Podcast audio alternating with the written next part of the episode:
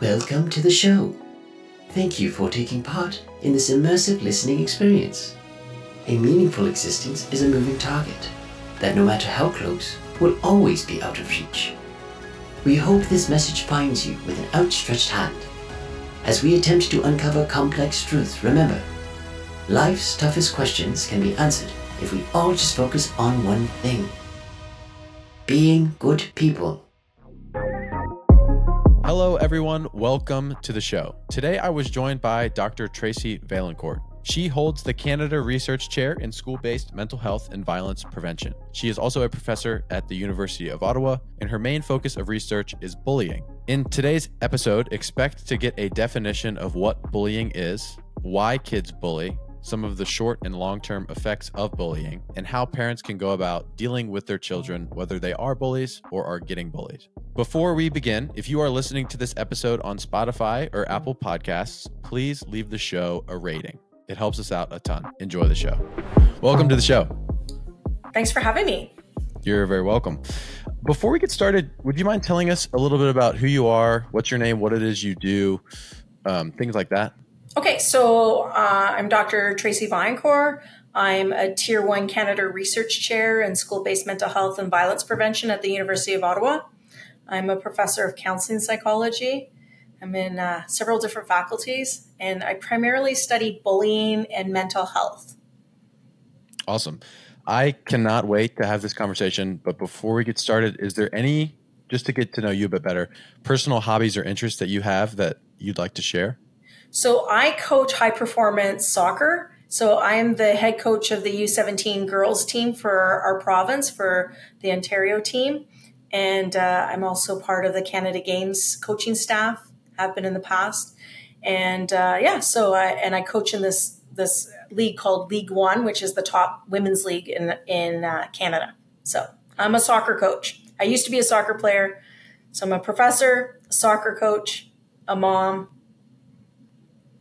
very cool. That blows my mind. And I, I played soccer my whole life, but I, I mean, I never really got much past the high school bench, but I did play soccer. And uh, I'm actually talking to a friend of mine next week who is currently a uh, graduate assistant and he's coaching a soccer team uh, in the States somewhere. But that's sort of the path that he's going down. So that's very cool.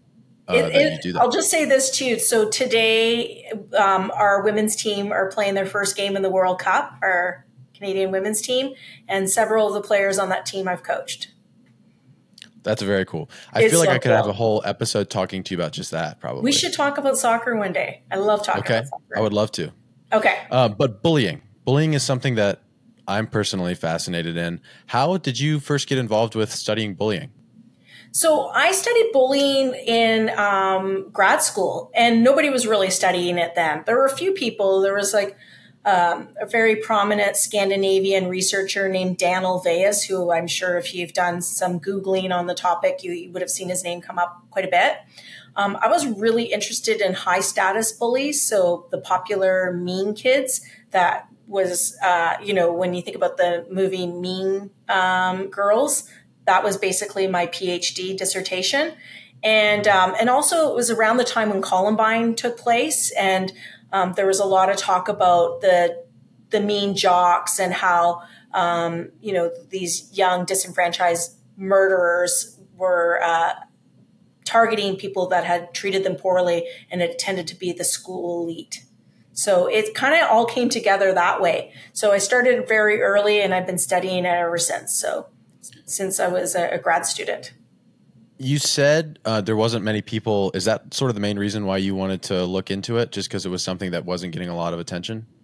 I was so at the time there was this thing coming out where uh, researchers were starting to look at um, relational aggression. It was also called social or indirect aggression, and so they were really looking at how girls um, bullied a bit differently than boys. And so I was pretty keen on that research, and it kind of just all came together. I remember going to a conference early in grad school, and they were talking about how popular kids were really um, good citizens. Like they were, you know, they had it all put together. They were kind and they were pro-social and um, and the like. And I was thinking, well, that that doesn't sound true to my high school experience. The popular kids in our school were bullies. And so what occurred to me um, after that conference was that we were talking about different things. They were talking about kids who were liked, and they were using the term popular.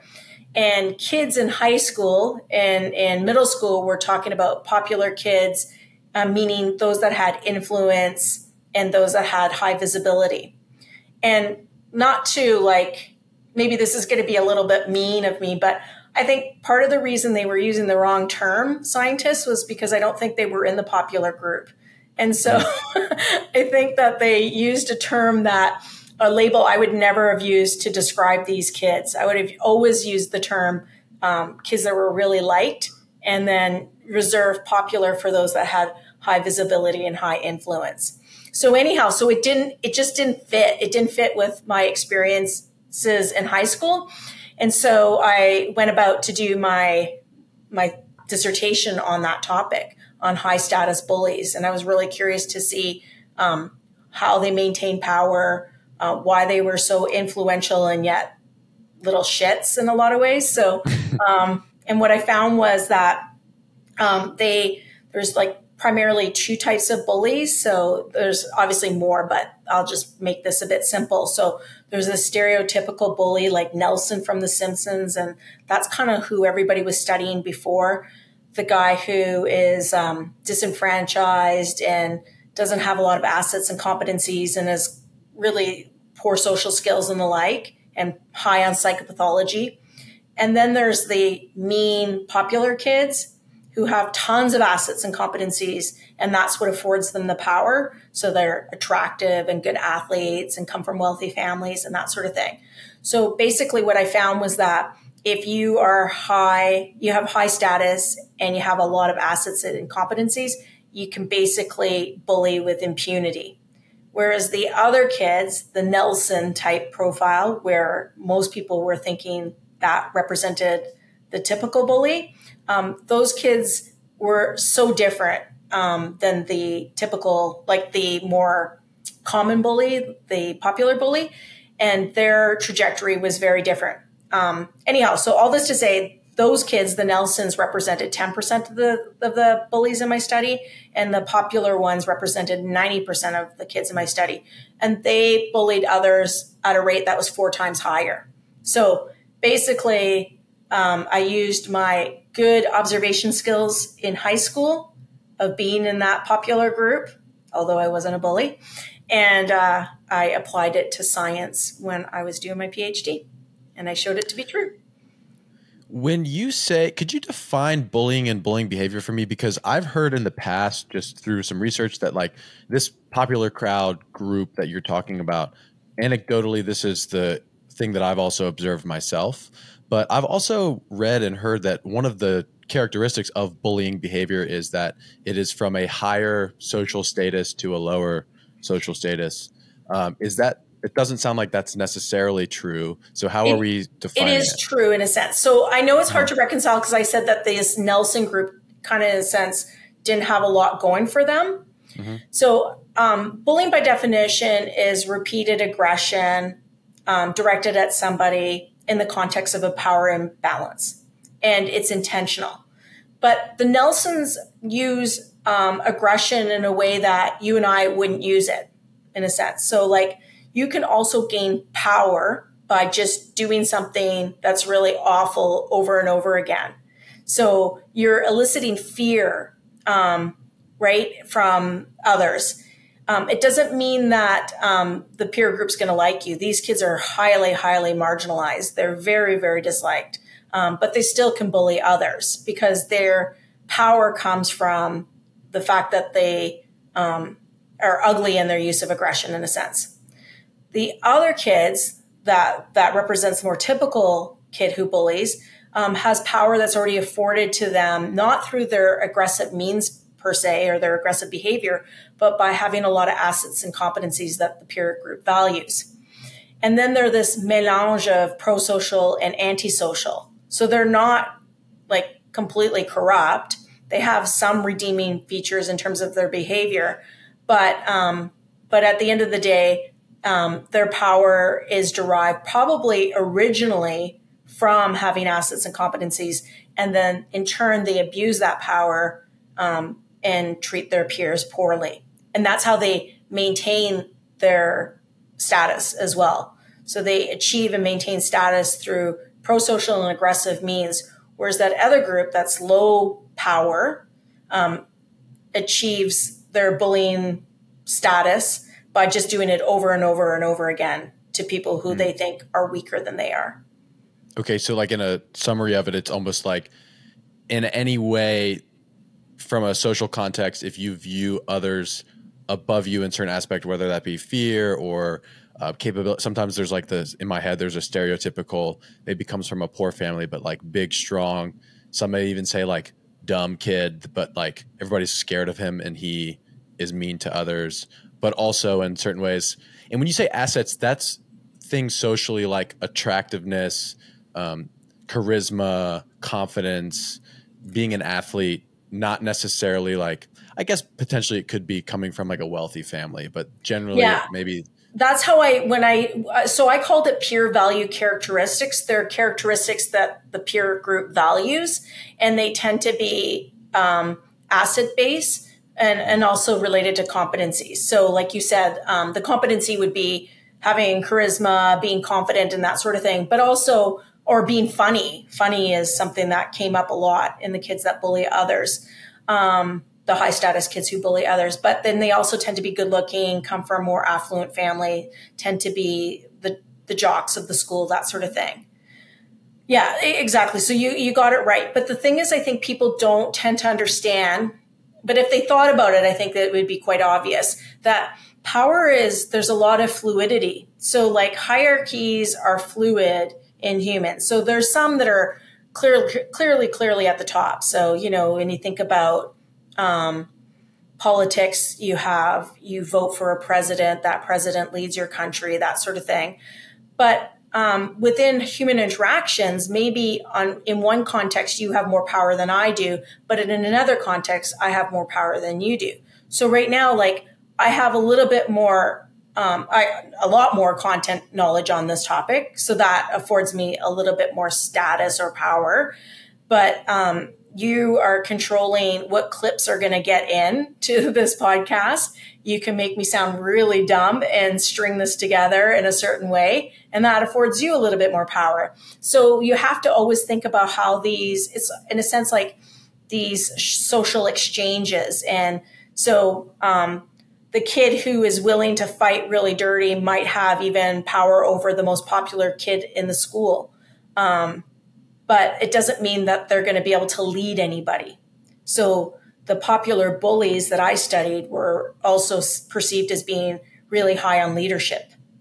And isn't that like sad that the elite of a school, the ones that kids think are good leaders or are the ones that they want to follow, are also um, nefarious?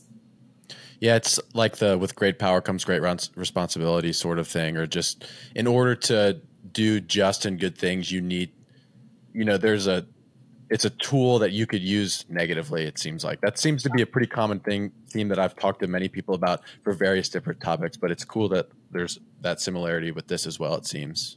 Yeah, and and you know one of the most robust findings in experimental studies is the corrupting influence of power. So you can manipulate it in such a way where you afford somebody power, and more often than not, um, they abuse their power. And we see it in all walks of life. Like you would think that um, somebody who works in a certain area that is lower um, status would not have any power. But if you need them to get you something, you're going to see that you potentially can see the corrupting influence of power. And one of my favorite, favorite studies were uh, was where they looked at the time it took people to vacate a parking spot and it took people longer when somebody was waiting for that parking spot than when somebody wasn't. So it's almost like, you know, as mm. soon as somebody wants the spot that I don't need anymore, I need to check all of my mirrors. I got to, you know, make sure my lip gloss is applied properly. Got to get my sunglasses out. Got to, you know, fiddle around here, there, and everywhere. And then I'll leave the spot. Whereas if nobody's waiting for it, you know, you just zip out. So that like is a classic example of the corrupting influence of power. That's funny. We were I was just at the beach last week and we were going to this state park and we parked in this one spot that it would be easier to get to where we were going, but there was limited parking. And we were literally like driving in circles and like we asked a person, "Hey, you know, can we take your spot?" And we followed them. They did exactly what you're saying, where they took forever to pull out. And it's funny for me when like I've been in that situation. The college um, parking deck is that. It's hey, can I take your spot? And then they follow you, right? And I'm like, get in the car, turn it on, don't even buckle, just like get out of the spot. And it's almost like a thing of don't be inconvenient. Yeah, uh, yeah, and obviously that speaks to individual differences, right? Like there'll be some people that are like you, and then there'll be some that do the ultimate safety check before they would exit, and they wouldn't have done that if somebody wasn't waiting for it. Um, yeah. Yeah. Maybe that should be like the ultimate character test of like just put people in that test without telling them and see how they respond. And it's like a, it's a personality test. It's, it's so interesting too, like to your point, like, um, like testing who would do what and when. Like a lot of times people will tell me they would never ever abuse power. And yet we can manipulate it in such a way where we can get them to do it. So I did this pretty famous study where we had women come into the lab and they thought they were having a discussion about how women get along with each other. And we had their conversation interrupted with a Confederate who was either dressed in a really sexy way or was dressed conservatively. So they were randomized to one condition or the other. And unbeknownst to them, we were recording them the whole time. Mm-hmm. And when she was dressed sexy and came and interrupted them, they were awful. Like they did the once overs, the eye rolls. Sometimes they said something directly to her. And in the other condition, they didn't even notice her, you know? Um, so there's a good example of people who would say they don't behave poorly, but as soon as we set up the condition for them to behave poorly, they did. In fact, everybody in that one sexy condition aggressed against our Confederate with the exception of two. Wow. Wow. Very cool. That's, um, yeah, that that's whole like I guess human behavior thing of like that's something I've been giving a lot of thought to recently, and we don't necessarily have to talk about this, but just like it feels like to me, there's certain parts of my brain that just I said something to somebody the other day. I'm 23, right, and like there's parts of my brain that I catch myself acting like a 23 year old immature like full of testosterone guy and i'm like oh that was like don't do that. That was stupid. And maybe in like the same instance or the same test, exactly. those things would happen but it's funny it's a it's like a in psychology we call it a person in context interaction. And so um, i always give a lecture on um, is aggression part of the human condition? And my the answer to that is it, it yes. Like i think we all have a capacity to aggress against others. Bullying is a bit different because it goes on and on and on right in in the context of a power imbalance. But i do think that we all have the capacity to not be kind.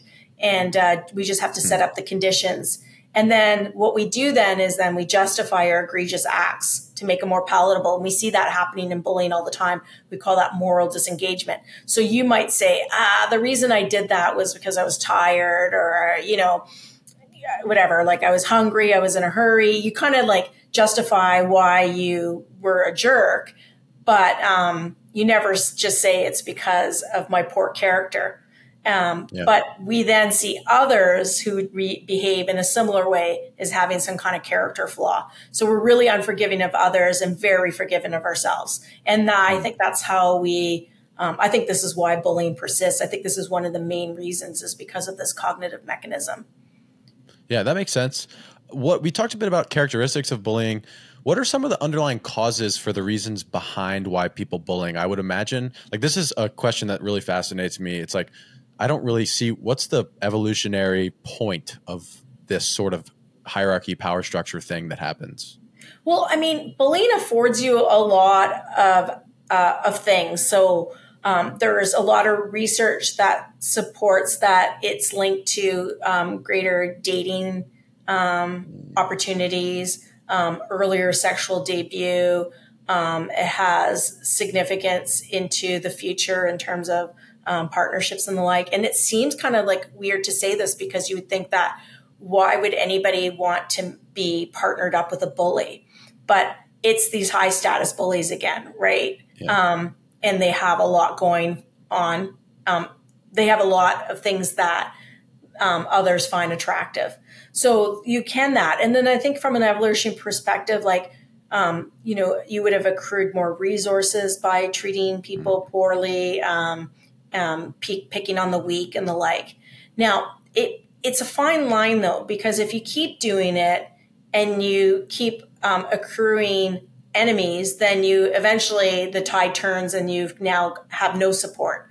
So this is why I think the high status bullies maintain status is because they're not just pure antisocial, they also have um, pro-social behavior. So sometimes they're nice to you and sometimes they're mean to you. Whereas that other group, the the low status bullies tend to not have any pro-social behavior and they're just awful to a lot of people and they are very, very disliked. So that other group is controversial. Some people like them, some people don't. It depends on how they just treated them. That other group, nobody likes them. Okay.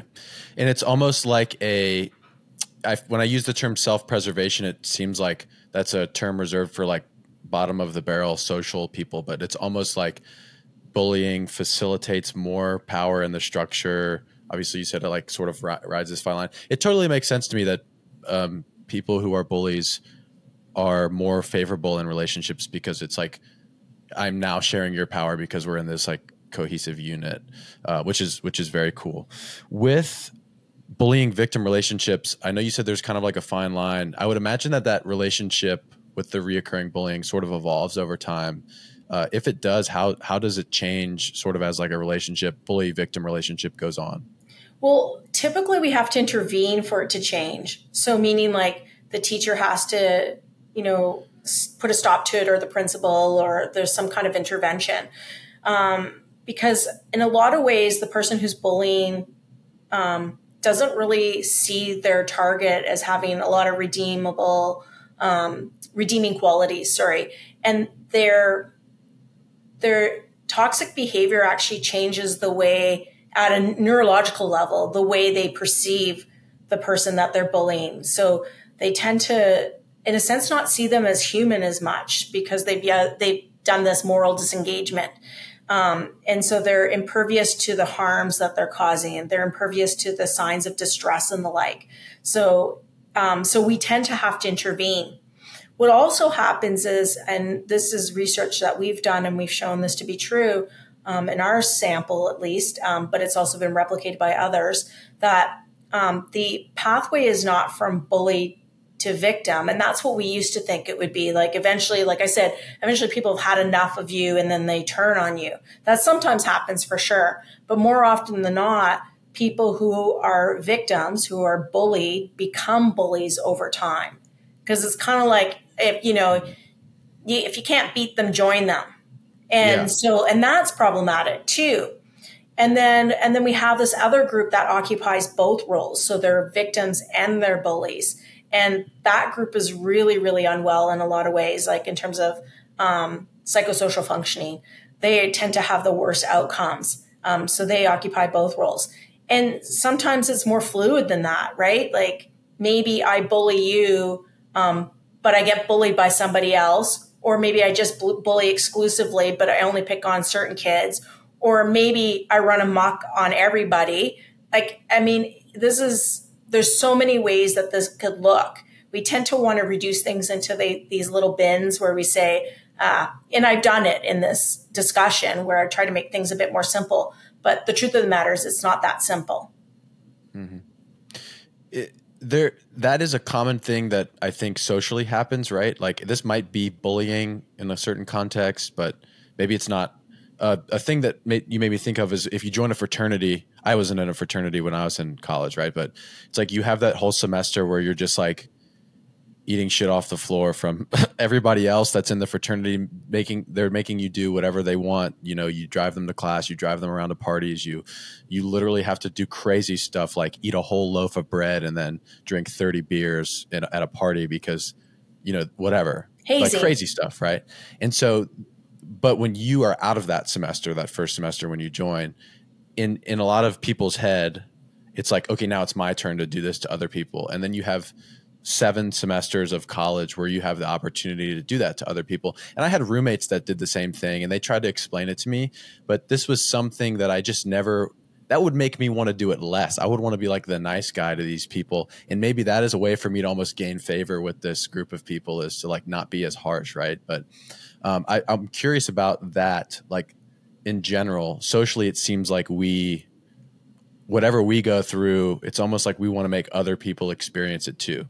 Hundred percent. I mean, th- think about workplace bullying, and and and, and when you think about a lot of times, um, I'll speak about women in power. Um, you would think that we'd want to support the sisterhood in a sense, right? Like those that are coming up and make their lives easier. But in a lot of times, and I've heard a lot of women say this, and I've read a lot of research on this. I have a book coming out on this, um, where they think that it was tough for me, so I can't have it be easy for you and then they also think about how oh yeah that that made me a better person. That that toughened me up to a point where i could be a good leader.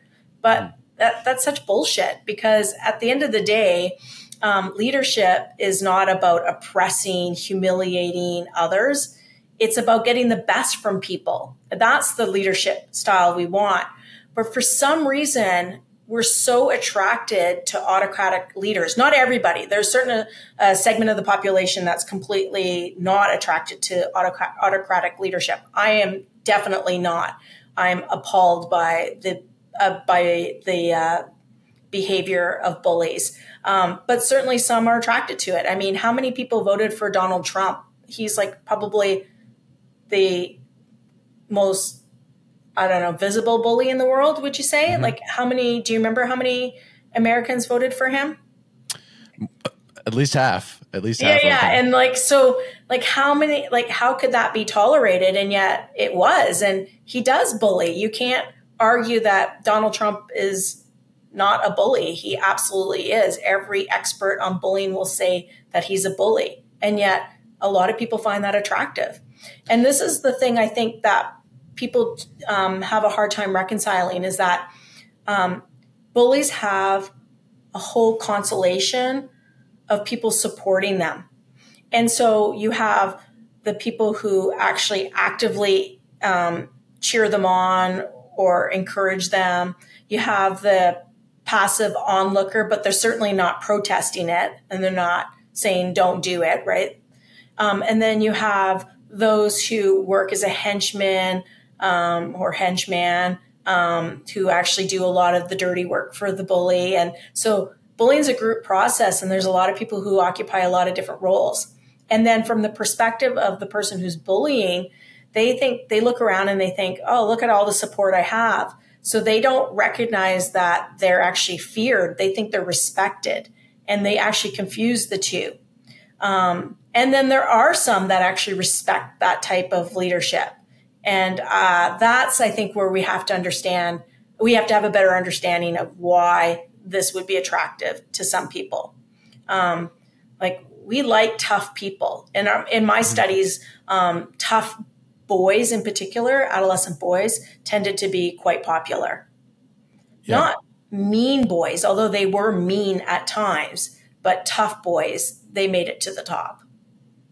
And I wonder what's happening there because, like, as I've gotten older, the definition of that to me has evolved so much, right? Like if you told me what is toughness when I was 13 years old, it would be very much in line probably with what we're talking about right now, mm-hmm. where it's like this type of individual that uses his power structure to take advantage, get what he wants, uh, you know. But like now, having gone through certain aspects of my life, this was kind of what you made me think of when you were just talking there of like, people who admire like the Donald Trump example, right? People who admire bullying and think that like going through this creates almost like an admirable leader in a certain way.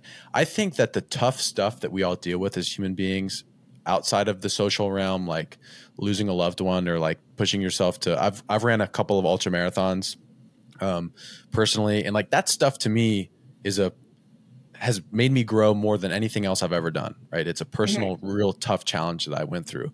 But like I look back on the few instances that I felt like people were bullying me or I was embarrassed of something that happened to me in a social situation. And like by no means in my head do I chalk that up to like making me a more resilient individual. Right. Yeah. So, I, I think we're talking about different things here. I yeah. so when I'm talking about tough, I'm talking about Um, I'm not talking about the grit that you're talking about. Yeah, that's kind of what I was getting at. Yeah, like, yeah. You're talking about grit, I think, and I'm talking about like you know how um in a sense like the biker culture has is tough. They're yes. seen as like the kind of you know the kind of men who don't put up with any bullshit that kind of thing like these are the tough they exist in adulthood and they exist in adolescence but for some reason adolescent boys are really attracted to it you know mm-hmm. andrew tate is wildly popular with boys and men around the world. And like what's the allure you think? A hundred percent the same thing we're talking about toughness. And that's kind of what i was getting at. Like as i've gotten older that that whole thing has it's gone for me. Like when yeah. i think of a like toughness my definition is different than that. Like when i think of my grandfather he's like this very even keeled is slow to anger you know tries to do the right thing because it's the right thing in my head that's what that's what toughness is right and so it seems like at some level there's a there's a social definition that needs to be changed uh, well, and I was just going to go to that. I was just going to say, like, ultimately, it'd be nice if we didn't value people or we um, placed people in a higher social position who abuse others. I would love it if we, it was cool to care in a sense. And I know that sounds cheesy, but like, really, that's ultimately, it'd be great if we valued kindness over cruelty. And yet, we have this thing in us, like, I don't know if it's a vestige from our past because the resources were, were thin and we had to battle on a lot of fronts. But for some reason, this is in a lot of people. A lot of people value this. Um, the fact that you had that many people storm the Capitol on January 6th tells you there's something about this um, being part of the human condition. Yeah. And I, yeah, you know, I'm not I don't know where quite to place that either myself, right? You know, you you more than anyone probably look at this stuff and I'm just it prompts the question of like what is that sort of thing? Is that something that you look at at all? I do, and I look at it from a variety of different perspectives. So, like using experimental designs to try and, like, in a sense, poke it out of people and see what happens. Um, looking at it longitudinally using developmental studies, um, and also using it like thinking about it from an evolutionary perspective. And I think that the evolutionary lens is where I kind of land mostly on this. That it served a function in our evolutionary past, and it still resides today. Mm-hmm. And I still think that you do accrue certain certain um, benefits from being tough in certain contexts. Um, you know, I don't think that um, if you were in academia with a bunch of professors, being the tough guy is not going to get you too far, or the tough woman. Um, being really smart um, will get you far. So I think there's probably a context of where it, it works and it doesn't work but being tough um, as an athlete works, right? Mm-hmm. Being tough as a coach seems to people tend to like that. If um, I'm a coach, as I said, and you know sometimes I've been criticized for being too kind, and then I've also been criticized for being tough. So like, you know, these things are complicated. Yeah, I think a good question to ask for that is like you know, people, I would say, I would lump me and you together in this thinking of maybe there's not the um, survival or evolutionary or primal, whatever you want to call it, thing in us that really warrants that that that toughness that we're talking about to push us farther in society. And so you and I and a lot of people, because of the society that we live in, have the time and space. So there's a percentage of people that sit down and think about okay, what does it mean to do good, be kind, mm-hmm. have virtue? And our thinking leads us to, oh, maybe we shouldn't, you know, jump on this natural inclination to act this way towards certain people. I don't know. Something I think that we need to suppress it. Um, I've often talked about the difference between implicit power and explicit power. And explicit power is achieved forcefully by um, eliciting fear and compliance and submission in others. So that would be like your Donald Trump is full on explicit power. And implicit power is achieved by having competencies and assets that the peer group values. So I often think about um, Barack Obama as having all implicit power. And then the bullies in high school are this mix of implicit and explicit power. So, you know, they have the the coercive behavior with certain people, but they also have the other side of them where they're charismatic and charming and attractive and that sort of thing. And I think that this blending is why it's another reason why we have a hard time reducing bullying because it's hard to dissuade individuals to give up a good source of their power, right? I mean, what kids want most, they'll say they don't, but studies show that this is true. If like if teenagers and middle schoolers were really honest with themselves, the thing they want most is to be the most popular kid in the school or to be in the popular group. Yeah. And so like how do you then say okay you can only the you know you have to give up this one part um, and then let the chips fall where they may I, I don't know. I think that's a big ask and a lot of them don't want to do it.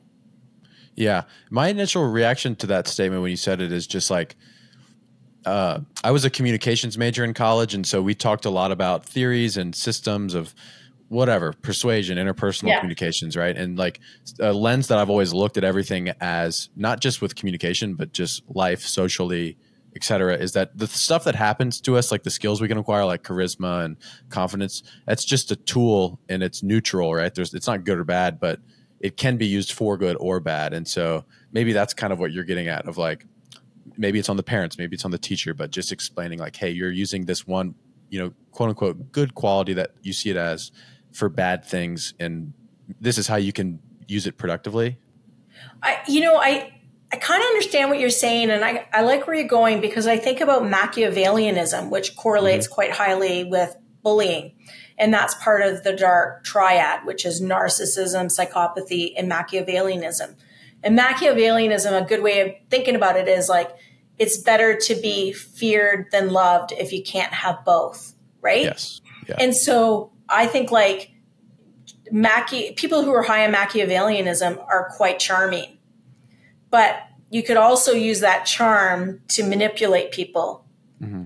like with nefarious intent. And so, exactly, like it could be something that's quite positive, but it could also be used in a negative way.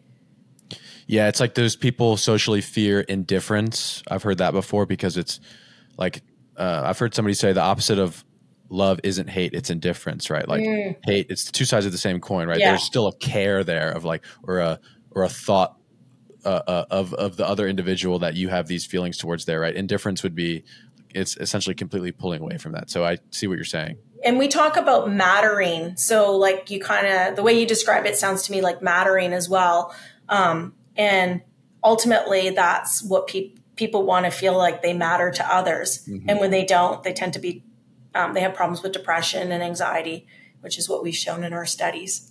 Yeah. What What are some of the other long term effects of bullying? So the effects are in the immediate and in the long term, and they're basically the same list. So kids who and adolescents and even adults who are bullied tend to have um, more mental health difficulties, and everything pulls out. So higher depression, higher anxiety, more eating disorders. Um, um, you know, greater suicidality, that sort of thing. Um, we also see it linked to um, substance use and abuse. You know, a lot of times people will self medicate if they're not treated well. Um, and that happens immediately. So when they're being bullied, but also can persist even after they're bullied, up until like 40, 50 years after the fact. So there's studies that have followed individuals who were bullied in childhood, and then they look at how they're functioning in adulthood, and they're still not doing well um, in adulthood.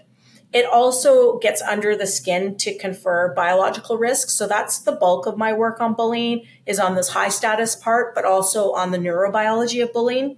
So it's linked to changes to your hypothalamic pituitary adrenal axis, which is your stress response system. Mm-hmm. So you either overproduce or underproduce cortisol, depending on how long you've been bullied.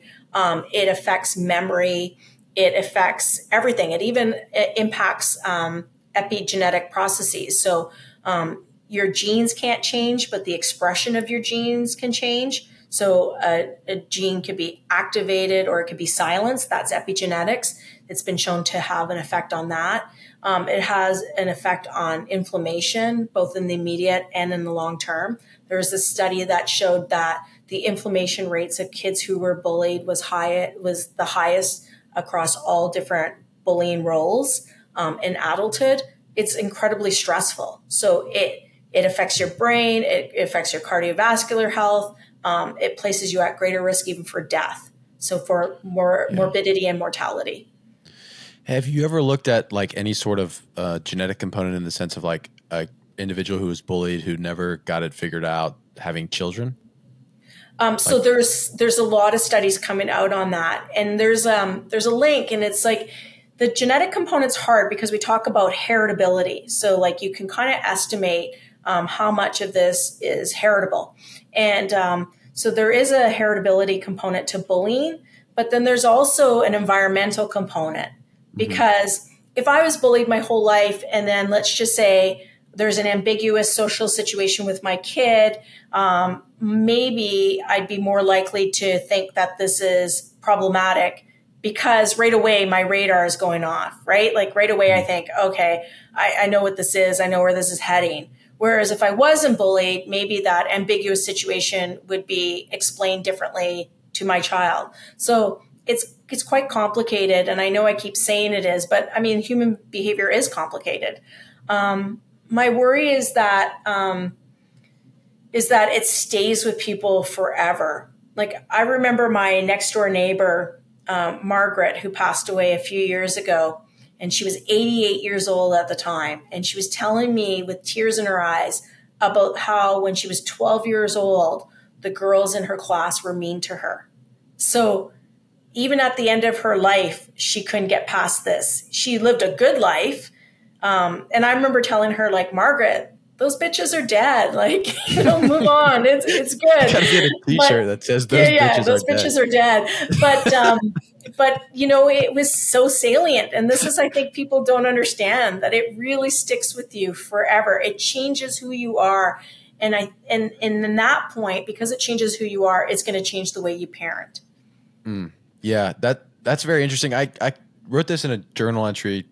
I don't journal that often. I say that. In, a journal ever like sporadically, but I wrote this in a journal entry. There's things that happen to you in life, and there's things that happen as a result of the things that you choose, and you just got to let that shit, like the shit that happened to you that you like cringe when you think about when you're younger. Maybe it's like super traumatic, right? You get in some way, you you know, it's not as easy as just letting it go, but figuring out a way to free yourself from that is huge for happiness and health it really is. And what you described, I keep putting the uh, the psychological term on it, but it's rumination, right? And rumination mm. is not good for mental health. It's particularly problematic for depression and anxiety. And a lot of times people do relive these experiences. They relive these scripts in a sense. It becomes a script in their mind, um, not to diminish the experience because it was horrific or the experiences.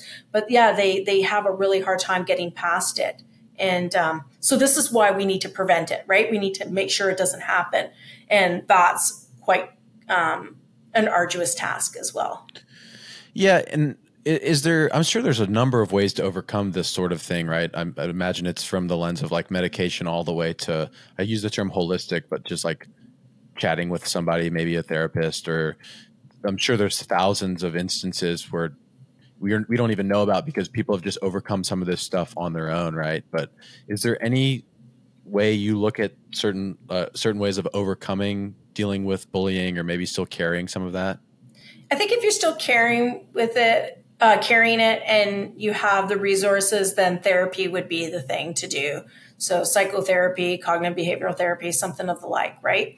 Um, I think that, I mean the evidence supports that that would be a good way to go to manage this because we've shown this and we published a study not too long ago that bullying is a form of trauma. So if you were um, sexually maltreated as a child or physically abused or neglected, um, it would be an obvious thing to do to go and seek help if you know if the issues persist because of that poor treatment. But for some reason, we don't do that when it comes to bullying, and yet it's it's a it's a trauma as well. So you know, getting help would would be something I would highly recommend. Yeah. Have you ever done anything where you looked at um, actual bullying uh, victimization or cases and perceived bullying victimization? And I'll give you a good example of like, um, when I say this, I don't mean to discount my experiences at all. Like I know this is probably something that I I, I tend to be like, oh, it wasn't that bad for me, you know. Mm-hmm. But I, I, had a handful of bullying uh, instances where I was bullied uh, throughout my life, and I think a large part of it too was worse in my head because I isolated myself socially from instances like that because they they occurred to me, right? And so um, I don't carry any of that with me at all. You know, like I feel very favorably towards myself and I'm confident with myself socially and I'm very happy with my life in general, right? But I'm curious if if there's a difference maybe between people that perceived they were bullied and people that were like actually severely bullied, if there's any sort of difference or if that thing if it's the same. It's going to be really um mucky in a way. There's going to be a lot of differences. So for example, I can understand so you you sound resilient, right? So you faced adversity and you're doing well. And you have to understand like why that could be the case. Like is it that you have um, a lot of social support? Um, did you have you seem to have a lot of assets and competencies. Your couch is so gorgeous and you've got good i wasn't always like this. I was the fat kid. just wait. No no i was people say I was never the good looking, you know, in shape guy. I was I was the fat kid that played video games. No, no, so but now, but now, yeah, yeah, now, yeah. now you have a nice couch, you have good glasses, and you're good looking. So I'm just thinking, like, you know, there's a lot of reasons why. Maybe you're the kind of person who doesn't ruminate, and that that's a great thing if you don't ruminate, right? Um, maybe you had. Um, cousins that were really close to you or your family was really good or like you know what i mean there's so many different reasons why the other thing we didn't talk about is there's biological risk. So we do studies looking at biological risk some people are more at risk of becoming depressed in the face of adversity than others right? So all of these things factor in. I think that um, we need to consider that ultimately what matters for outcomes is the environment or the event as it's perceived rather than how it exists in so-called reality. So ultimately, it doesn't matter what I think, um, if you were bullied or not, is if you think, and if you think it was severe and you can't get past it, then that's ultimately what's going to determine your outcomes. Um, but really, this comes down to cognition. So ultimately, the way you perceive the past um, and the way you perceive the future influences your mental health. So, I mean, that's the thing we have to address. Is it easier to be bullied now because of all of the means to bully, like social media, etc.? I think it's easier to be bullied um, online for sure. I mean, that obviously didn't exist. Um, a lot of times people think that online bullying is a, you know, a very distinct form of bullying and really it's a spillover. I'm talking about adolescence. In adulthood, it looks mm-hmm. a bit mm-hmm. different, but in adolescence and children, it's really a spillover what happens in schools. I do think though that we were making good strides before the pandemic in terms of bullying and youth violence and the like. And since the pandemic, things have kind of um, been de- not kind of things have been derailed. So we're mm-hmm. seeing rates like I've the rates of school violence in Canada are really really high right now, higher than I've seen in in a great many years. Um, in the United States, it's the same, and I think that that is a spillover effect of the incivility that we're seeing. There's a lot of political incivility. There's a lot of tribalism, um, and then social media is just a cesspool of the worst of the worst in a lot of ways. There's good things that happen there too, but a lot of people act like complete assholes online. Yeah, I this actually kind of prompts me to a question that I had is you recently shared some research on your I stalked your Twitter page, uh, and it was about the negative effects of the pandemic on mental health, eating disorders, and self harm specifically. I believe specifically with young girls too. And you've also shared there was a huge decline in math and reading scores among 13 year old students between 2022 and 2023. It sounds like a pandemic seems like a big focal point of this. Um, is there any issues? Maybe this is even outside of bullying that you see that underline some of the challenges that youth face today in general. I think the pandemic was a major, I don't think, I know it was a major disruptor in the lives of children and youth worldwide. Um, I don't think we fully appreciated how problematic this was. So we were so worried about the virus and making sure that people didn't catch COVID and that people uh, lived that we kind of ignored things that would go hand in hand with lockdowns. And I'm not against lockdowns per se. Like I think at the beginning of the pandemic, when we didn't have a, a vaccination, we weren't, we didn't have vaccines, we didn't have a way to kind of keep this um, in check and keep it um, where it wasn't overtaking everybody in the healthcare system. We needed to put some pretty drastic measures in place, but we persisted.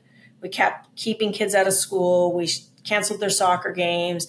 We did all of this. And now we're coming um, to you know to realizing that this was problematic in a lot of ways. But a lot of us, like myself, advocated throughout the pandemic that this is probably what was going to happen.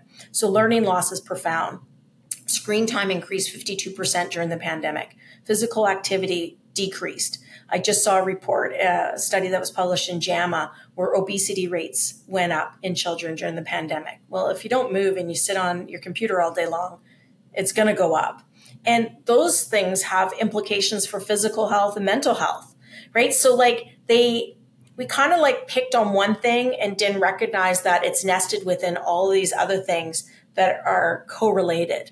And so, um, some kids did better during the pandemic for sure. Some stayed the same, but a whole lot didn't do very well. And I think we're going to be feeling this for generations to come. Yeah, that's very interesting. And something that we've been talking about, and generally speaking, anytime I've spoken with to anybody about social behavior, right?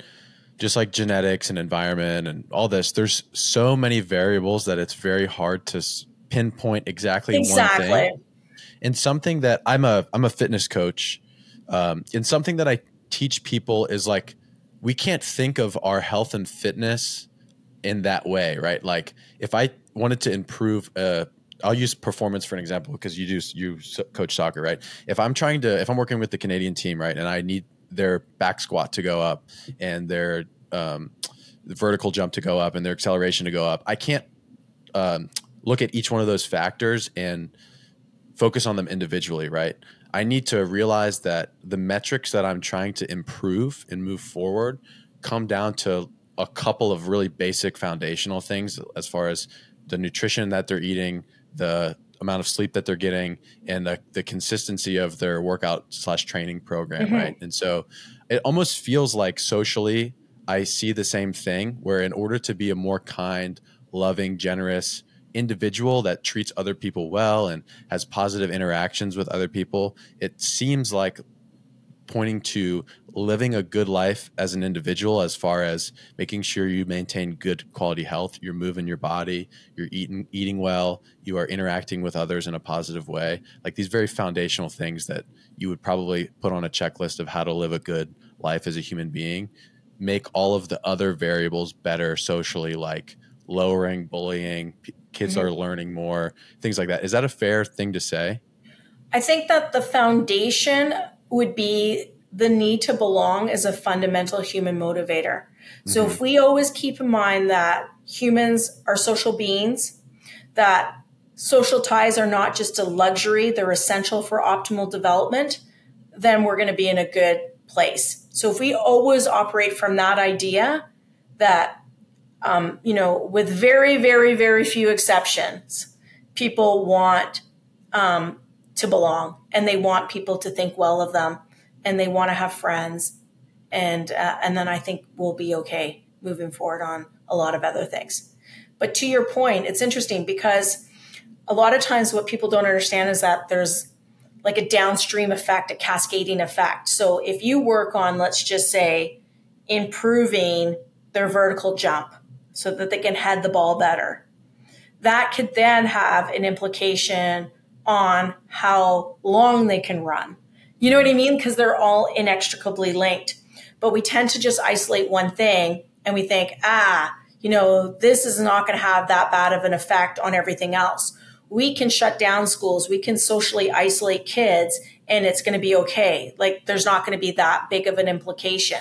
And yet, there is a big implication it's like you've pulled a thread on a sweater and now the whole sweater is unraveled and you're just left with a ball of yarn.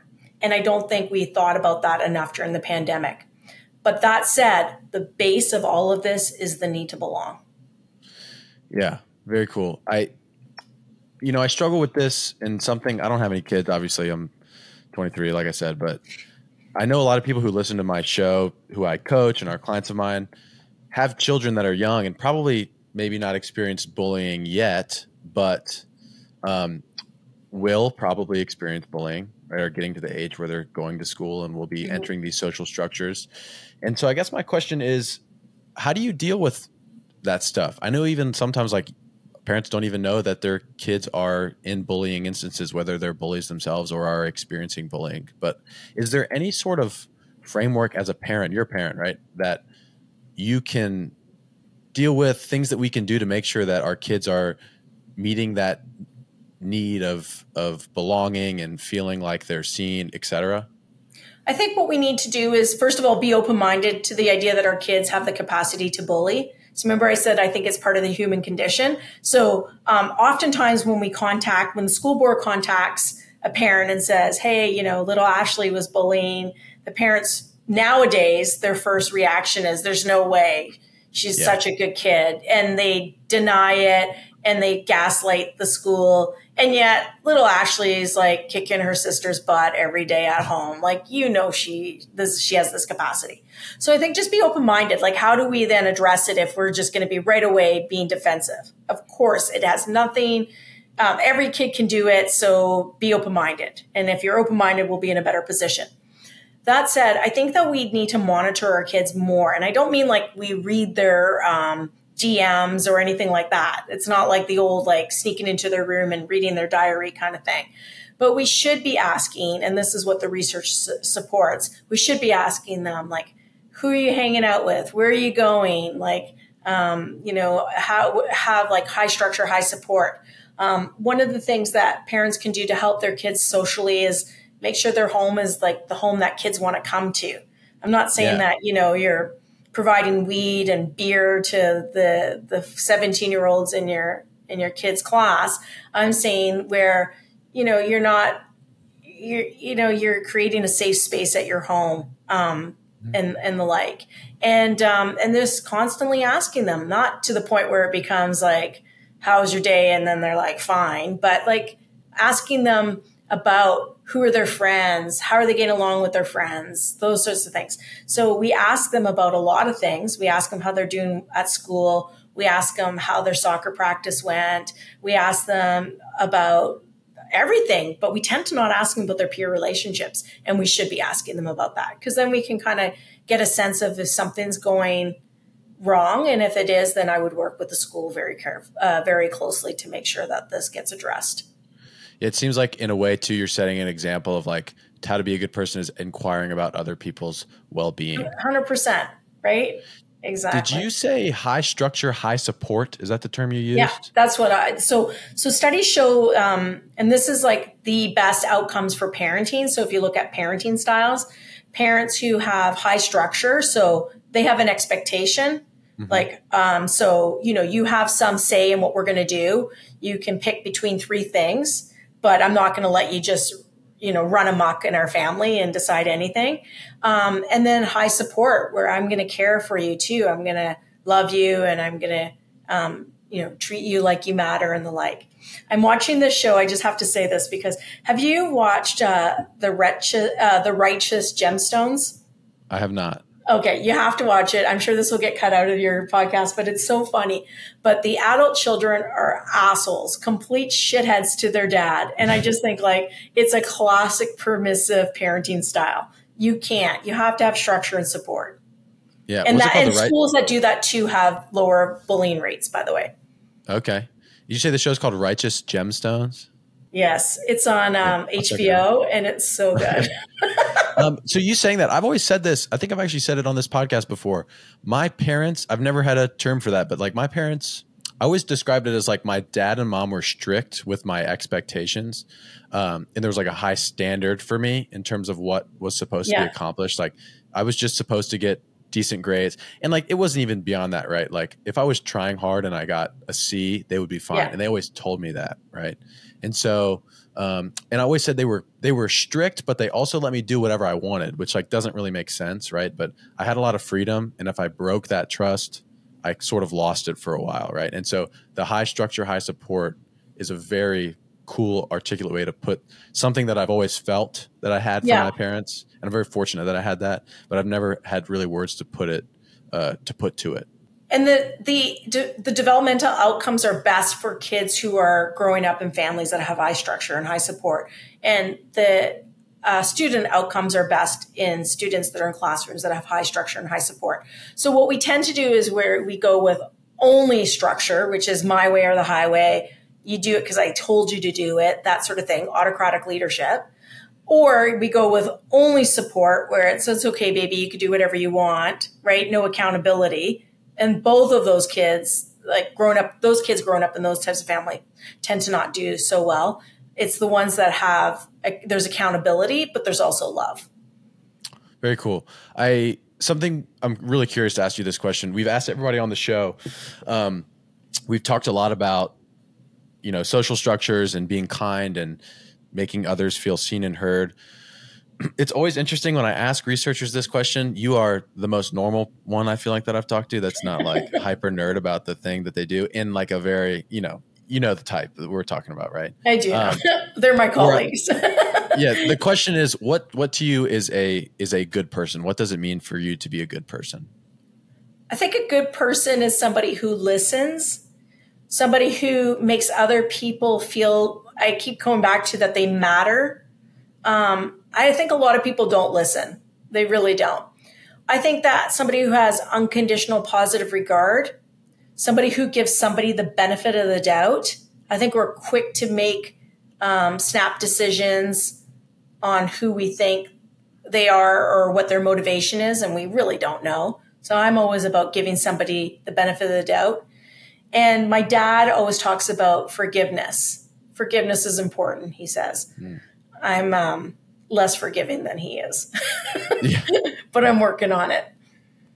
cool uh, something you made me think there was um, it's a great quote i don't even know who said it but it's we judge others by or we judge ourselves by our intentions and others by their actions and i think about that all the time right just like what you're talking It's about It's called the something- fundamental attribution error, what you just described.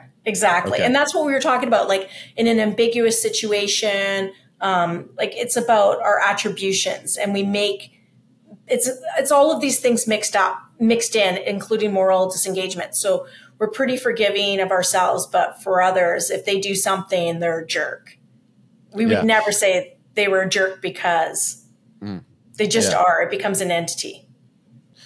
You really helped me out by giving me these psychological terms to the things that I've felt in my heart. But I'm glad that you- there's like I have some nerdiness in me too, right? Like you know, I love my terms. If you haven't noticed, Yeah, yeah. I keep It- labeling awesome. everything. I think it helps me. And one of the things that I'm finding with this podcast in general is talking to people like you who are very well researched and knowledge in certain aspects. It really helps me create a framework of, you know, there's feelings that I have and know true, know to be true about, you know, the human condition, what have you, and knowing what to call it and sort of giving it a name, it lets me put it on the shelf with all the other stuff that I know, right? And it just, I can almost push it out of my mind right now. I can focus on learning something else. And so it's very cool to have the opportunity to do that. Well, I'm glad I could help. Uh, Tracy, is there anything else that you would like to add? This has been an awesome conversation. No, I think we kind of covered it. I mean, I, I think I just want people to appreciate that it's, and I've said it, and I keep saying that it really is complicated, and it's going to be complicated. Um, we talked about even just power structures and how they're fluid, and and if so, and then you add on that individual differences on personality, um, context differences, genetics, all of that. Like it, it makes it almost sometimes impossible to study, and yet we're coming up with some pretty concrete evidence and supporting these complicated um, interactions. So I just want people to keep that in mind. And also, I think my big thing is always giving somebody the benefit of the doubt. Like moving forward, that's going to be important. Yeah. Well, it's been awesome having you on. I will definitely keep in touch with you. Let's do another one sometime about soccer because I would love to do that. Yeah, yeah. Go Awesome. Canada. Thank you very much for doing this. This was a very cool conversation. Thank you guys so much for listening to this week's episode of Good People. If you are listening on Spotify or Apple Podcasts, please give the show a rating. It helps us out a ton. If you really enjoyed the show, please share it with someone you love, perhaps your grandma. We'll see you next time.